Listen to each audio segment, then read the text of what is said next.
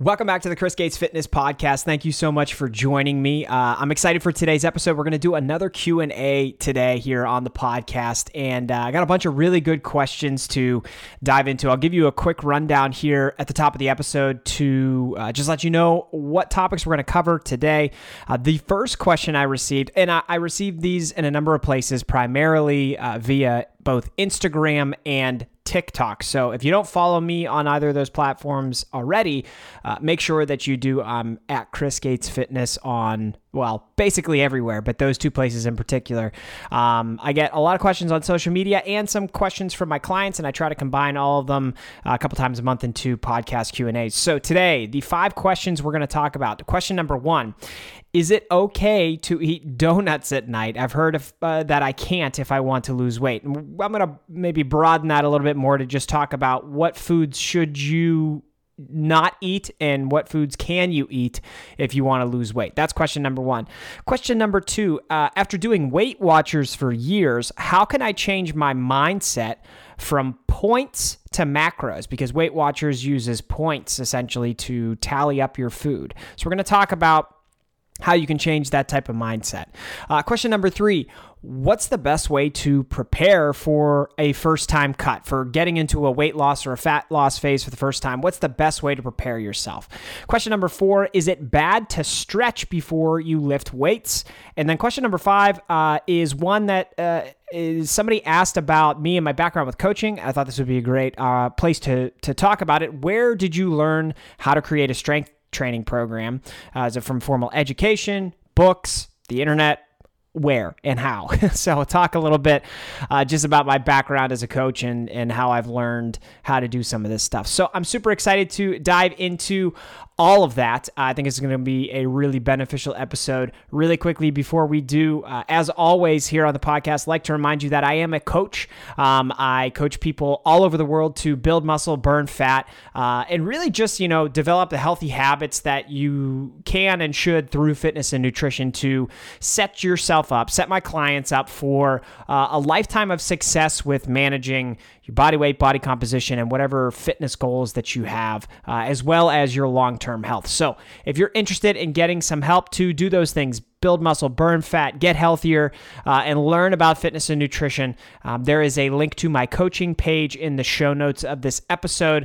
Check that out, and uh, it'll take you to my website where you can learn a, a, whole bunch of information about what the coaching process is like, uh, how me and my clients work together, and you can even find testimonials from some of my current and past clients to learn about what some of the things are that they've achieved. My clients are amazing. I love working with them, and uh, they blow me away every day and every week. So, uh, recommend you check that out. And lastly, since you're listening to the podcast, if you haven't already, make sure you subscribe. The podcast is everywhere that you could listen to podcasts.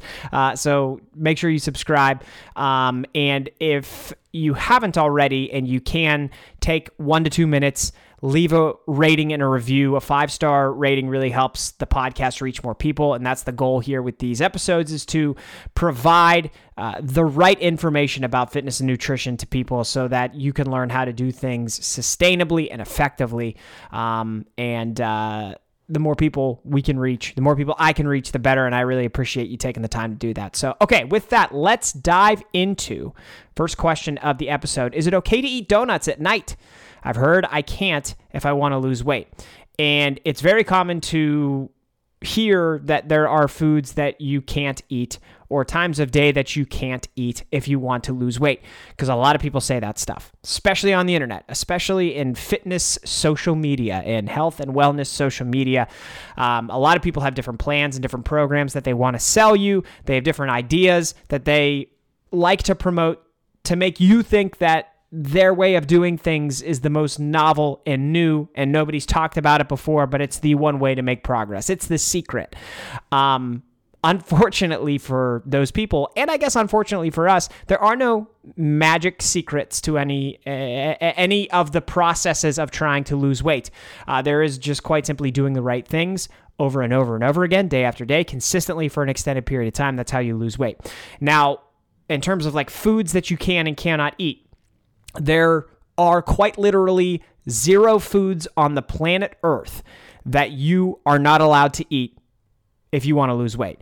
There are zero foods on the planet Earth that will prevent you from losing weight. And there are no times of day that will ruin your weight loss progress. You, you need to adjust the way you view this type of stuff to understand that, like, this all comes down to energy balance, whether you're losing weight whether you're gaining weight or whether you're remaining weight stable. It's the amount of calories that you're eating on a consistent, regular basis. And the easiest way to figure that out is like, how many calories are you eating every day? You can eat a donut in the morning, at lunch, right before bed, as long as that donut fits within whatever amount of calories you need to be eating to be in a calorie deficit and lose weight, you will lose weight. Now, that donut could potentially make the scale go up tomorrow. If you eat that donut tonight before bed, you may see the scale go up tomorrow, and that could be because of a number of things. And none of them actually have anything to do with the donut ruining your progress. Because um, you could still be in a calorie deficit, wake up tomorrow, and your scale weight could go up because things like stress and hormones and sodium and so many other factors, hydration, um, how how was your bowel movement yesterday? Like uh, so many different things throughout the course of the day, every single day, will impact whether your scale weight goes up or down. And a lot of people like they'll eat a donut at night and wake up tomorrow and the scale goes up two pounds and they think like, oh, the donut is the problem, but the donut's not the problem.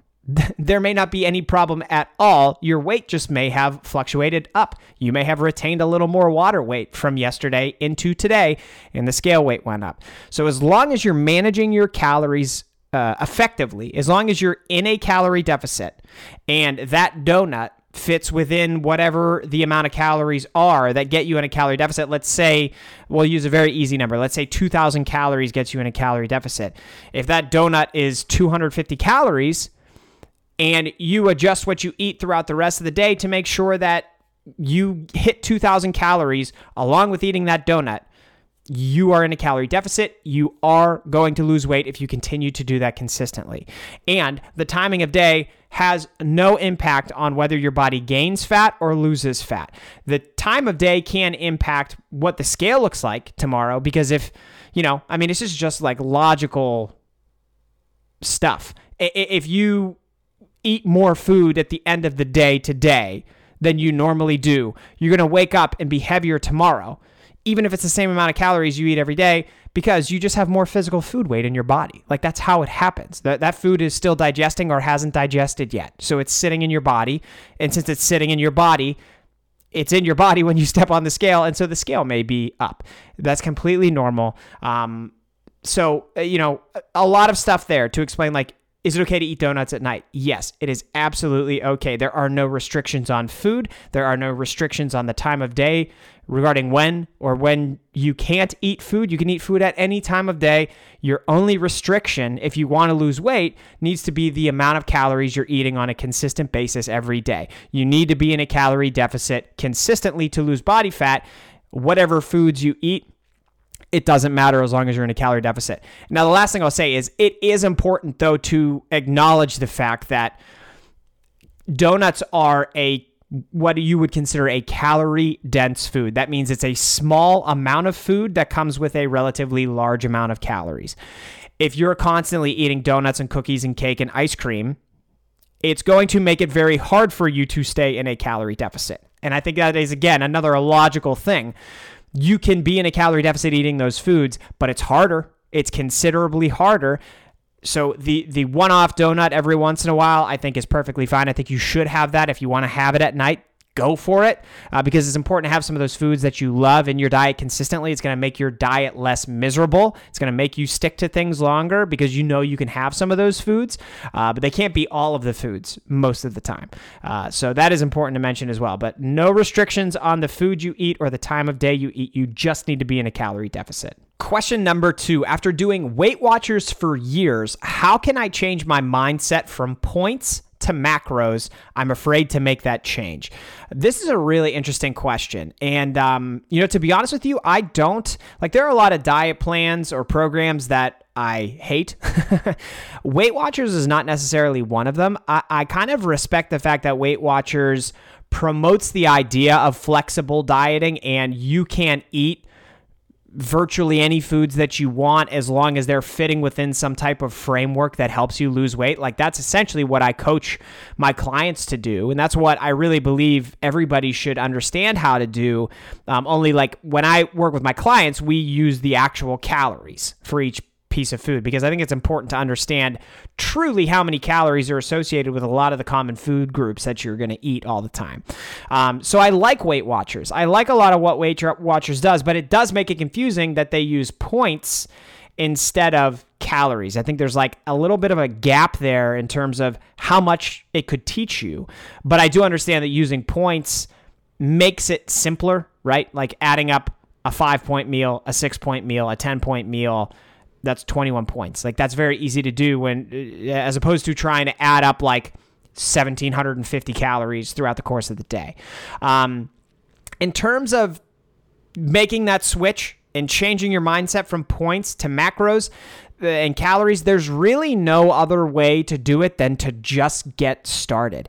And this applies to even people who have never tracked their nutrition before but want to. So if you listening, if you want to try tracking nutrition, this this is going to apply to you as well you just need to get started because absolutely nobody and, and i'll be completely transparent with you whenever i bring a new client on and we're tracking nutrition i provide a, a detailed program overview before we actually start with day one of their program we, we go through onboarding we talk a lot about likes dislikes training, nutrition, all that type of stuff. And for the nutrition piece of everybody's program, I outline what the starting nutritional goals are going to be. And in that program overview for every single client I have, I make it very clear. I say, I do not expect you to be perfect when you start.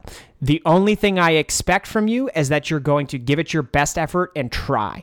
Because honestly, like getting started with tracking your nutrition, getting started with understanding the calories that come with the food that you eat is going to and has to involve making some mistakes. It just has to. You're never going to get that correct immediately right from the start. And that's okay. There's always going to be a learning curve involved with anything new that you try, whether it's training related, nutrition related, or anything else in life. So expect that you're going to make some mistakes, but those are good because when you make mistakes, that's what actually helps you learn how to do this stuff the most effectively that you can. So there's nothing wrong with, you know, tracking something, thinking it was a certain amount of calories, realizing that you didn't track it right and you ate like 200 more calories, but that because like if that helps you you recognize that there was a mistake and you'll fix that mistake the next time. And those 200 calories aren't going to ruin anything about your body or your health. It's just an extra a couple hundred extra calories that day. Okay, no big deal. Let's move forward and do it better the next time. Um, making mistakes is how you learn. Making mistakes is not going to ruin your progress. It's actually going to set you up to be able to make a maximum amount of progress down the road because you're going to learn what works best for you. You're going to learn how to track, how to understand the calorie content, the protein, fats, and carbs that go with the meals that you eat and the foods that you eat. Um, and I would really recommend that you, on my website, if, if you just Google Chris Gates Fitness uh, or just Google Chris Gates, how to track your macros. I have a full article on how to track your macros that'll give you an overview of like what the process is going to be like. And if you read through that, a lot of the gray area of like how to get started is probably going to be taken out for you. Like you, you'll feel a lot more confident if you check that article out. Um, but like it, like I said, uh, you, you shouldn't expect yourself to be perfect. You should expect that you're going to make mistakes, and you need to understand and accept the fact that making those mistakes is okay and it's actually good and it's actually going to set you up for the most progress you can make moving forward because mistakes are how you learn how to do this stuff right. All right, question number 3. What's the best way to prepare for a first time cut? The first time you're diving into a weight loss phase or fat loss phase, what are the things you should do to prepare for it? Um, the first place I think you should start is thinking long and hard about the foods that you enjoy and the foods that you really want to continue to eat. Like there are, uh, there, there are I think with everybody we all have certain snacks that we gravitate to. We have certain like breakfasts, lunches and dinners that we eat probably uh, at least a few times a week. That's very, very common. Most people don't eat something brand new every time they sit down to eat. We all have foods we gravitate to. So take a look at some of those foods that you gravitate to. What foods do you enjoy? And I would recommend that you try to make it a plan to keep them in there at least occasionally. It's very, very hard to drastically change your diet and make progress that's sustainable. And if you're going into a cut, I want you, and I know you want you to go into that cut, be able to make progress and make that progress be sustainable. So, like, you continue looking and feeling good for an extended period of time. Um, so, if you keep those foods in there occasionally, it's going to make your diet more sustainable. And this is why, like, I don't, I don't like, I don't encourage people to do diets like keto or carnivore or any of these elimination diets that have you just like only eating like five things or removing an entire food group, like getting rid of every single individual carbohydrate from your diet. Um, those diets are effective. The reason I don't like people doing them, the reason I don't encourage people to do them, uh, is not because they're not effective. They are effective at you losing weight uh, but that weight loss is very rarely sustainable because after it's done, you're going to bring the foods back into your diet that you love. You're not going to just like only eat steak the rest of your life. That's going to be very, very hard to do. Um, so you're eventually going to bring those foods you love back into your diet. And you're that that that makes it very hard to then figure out how to manage your weight and and hold on to that progress that you made because you only ate five foods for three months. Like it's just a bad, it's not a recipe for long term success.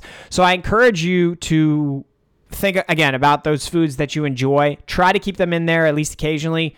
You know, try to have some of them each week. Um, that's really important. I also would recommend that, you know, once again, we, we tend to, as humans, eat at relatively the same times every day because we have work, we have school, we have jobs, whatever. Like there are windows consistently Monday through Friday at least where we're eating at the same times every day. And I would continue I would encourage you to do that as well um, because this is actually a hormonal thing. Like we have hormones that dictate our hunger levels.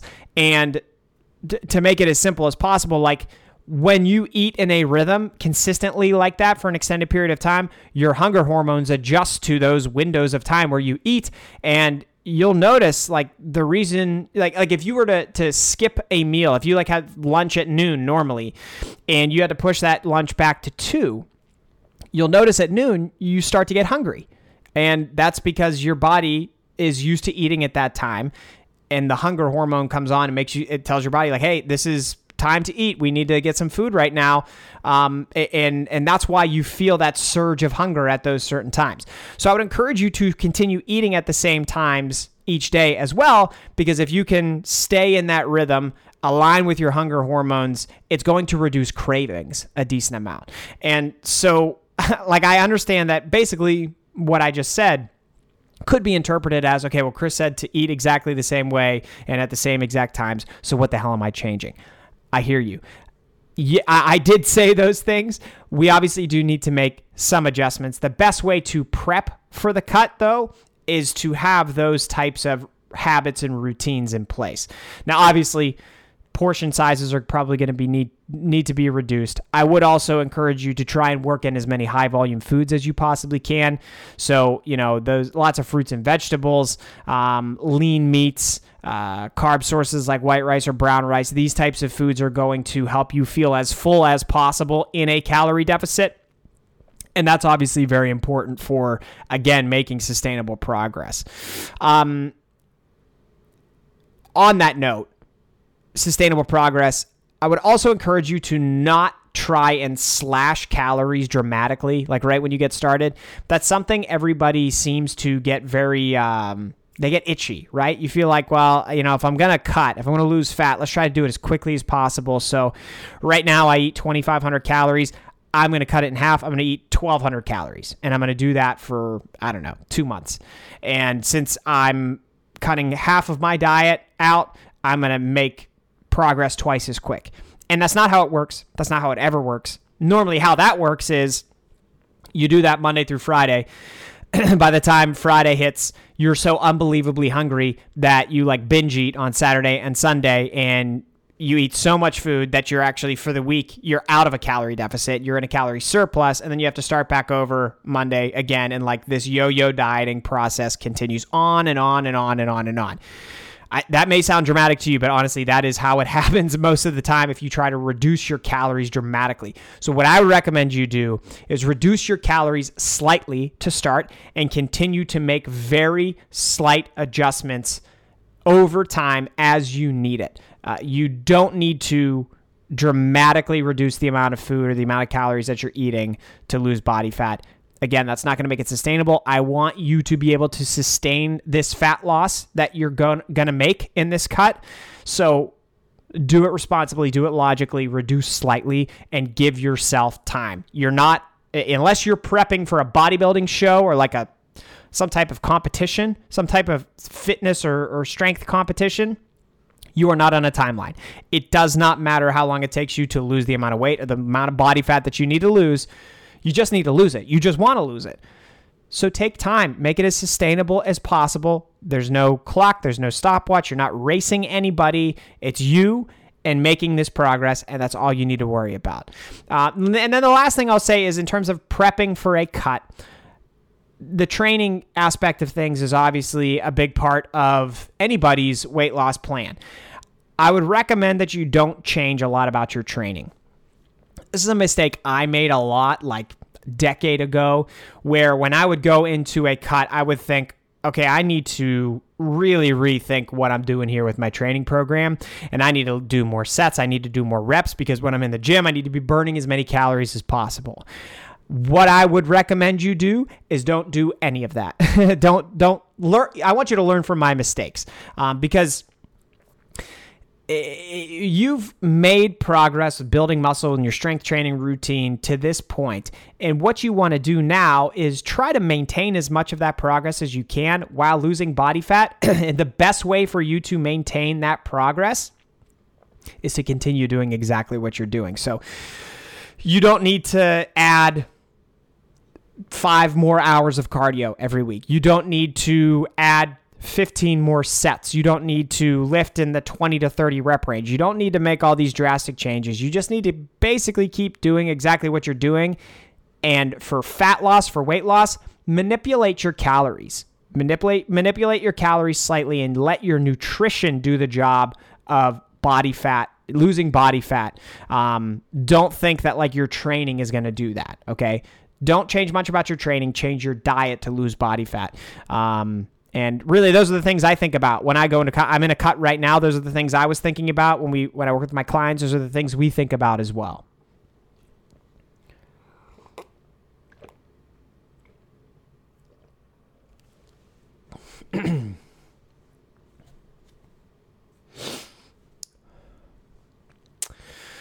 Question number four Is it bad to stretch before lifting weights? No.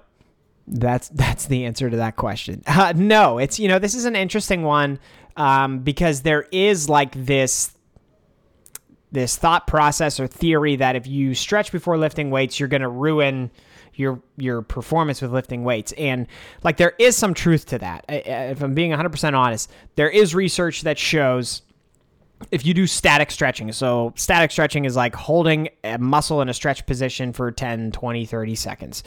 Uh, if you're doing static stretching before you lift weights, you're going to negatively impact your performance with lifting weights. Um, it, it, what I think we're failing to recognize and acknowledge, though, is that like the performance, the negative performance that you're going to see is like a minuscule percentage of what you could be doing in the gym. And I really think the whole stretching before lifting weights thing only applies to people who are strength athletes. I think if you're like a high level athlete and you're focused on performance and that's the most important thing to you, then maybe, yeah, you should not do static stretching before you lift. But for the average Joe, for you and me, just trying to lift weights, build a little bit of muscle, burn fat, feel healthy, do what's good for our bodies, stretching is actually something that's good for your body. And I think we would benefit all of us from doing more of it. So I think it's perfectly fine to stretch before you lift weights. I encourage a lot of my clients to do that. Um, really, I think the best thing you can do is a combination of both static stretching and some type of active warm up. And an active warm up could be, you know, like body weight squats before a leg day. It could be doing, you know, some banded work with resistance bands or with hip circles. It could be a little bit of foam rolling, like any combination of uh, some of those other warm up routines um, is great. But I, I think if you had like, so some things I can speak to myself, uh, my calves, they, they, my calves tighten up consistently after any type of lower body training that I do. So I always stretch them out before I do a lower, lower body session. Before I squat, if I don't do this pigeon stretch where like I bring one leg up in front of me, I lean over top of it, stretch out my hips. If I don't do that, I can't squat as well. So I do that. I stretch my hips out for 30 seconds on either side. Um, and it actually helps me squat better. So, like, there are some things that I think, you know, each person based on how you f- are formed and function and what you need static stretching may make a lot of sense um, and, and i don't think there's anything to worry about there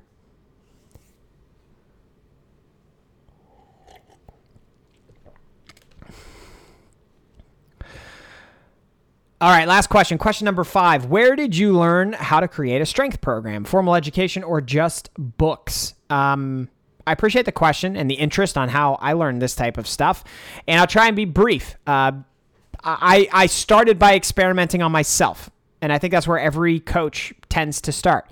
You you get in the gym, you know a few things, you try them out on yourself, you see if they work or if they don't work, and then you ditch the things that don't work, and you kind of lean into the things that do work, and that's essentially what I did. And uh, I made virtu- I have made virtually every mistake you could possibly make with strength training. So, uh, back to like the first question I think it was were um no second question about Weight Watchers. I said you learn by making mistakes. Oh boy did I learn. That was a very big educational experience for me just totally screwing things up on myself uh back in college. That was that looking back it was it's kind of scary to think about what I was doing in the gym. Anyway so that's where I started from there, I kind of moved on to coaching friends and family in person. Um, and I also went to grad school for this stuff. So, uh, you know, spent some time in grad school doing this, working in like exercise labs and stuff like that, which was a lot of fun. Um, a lot of that gave me more of like the the evidence based material behind why doing what we do works.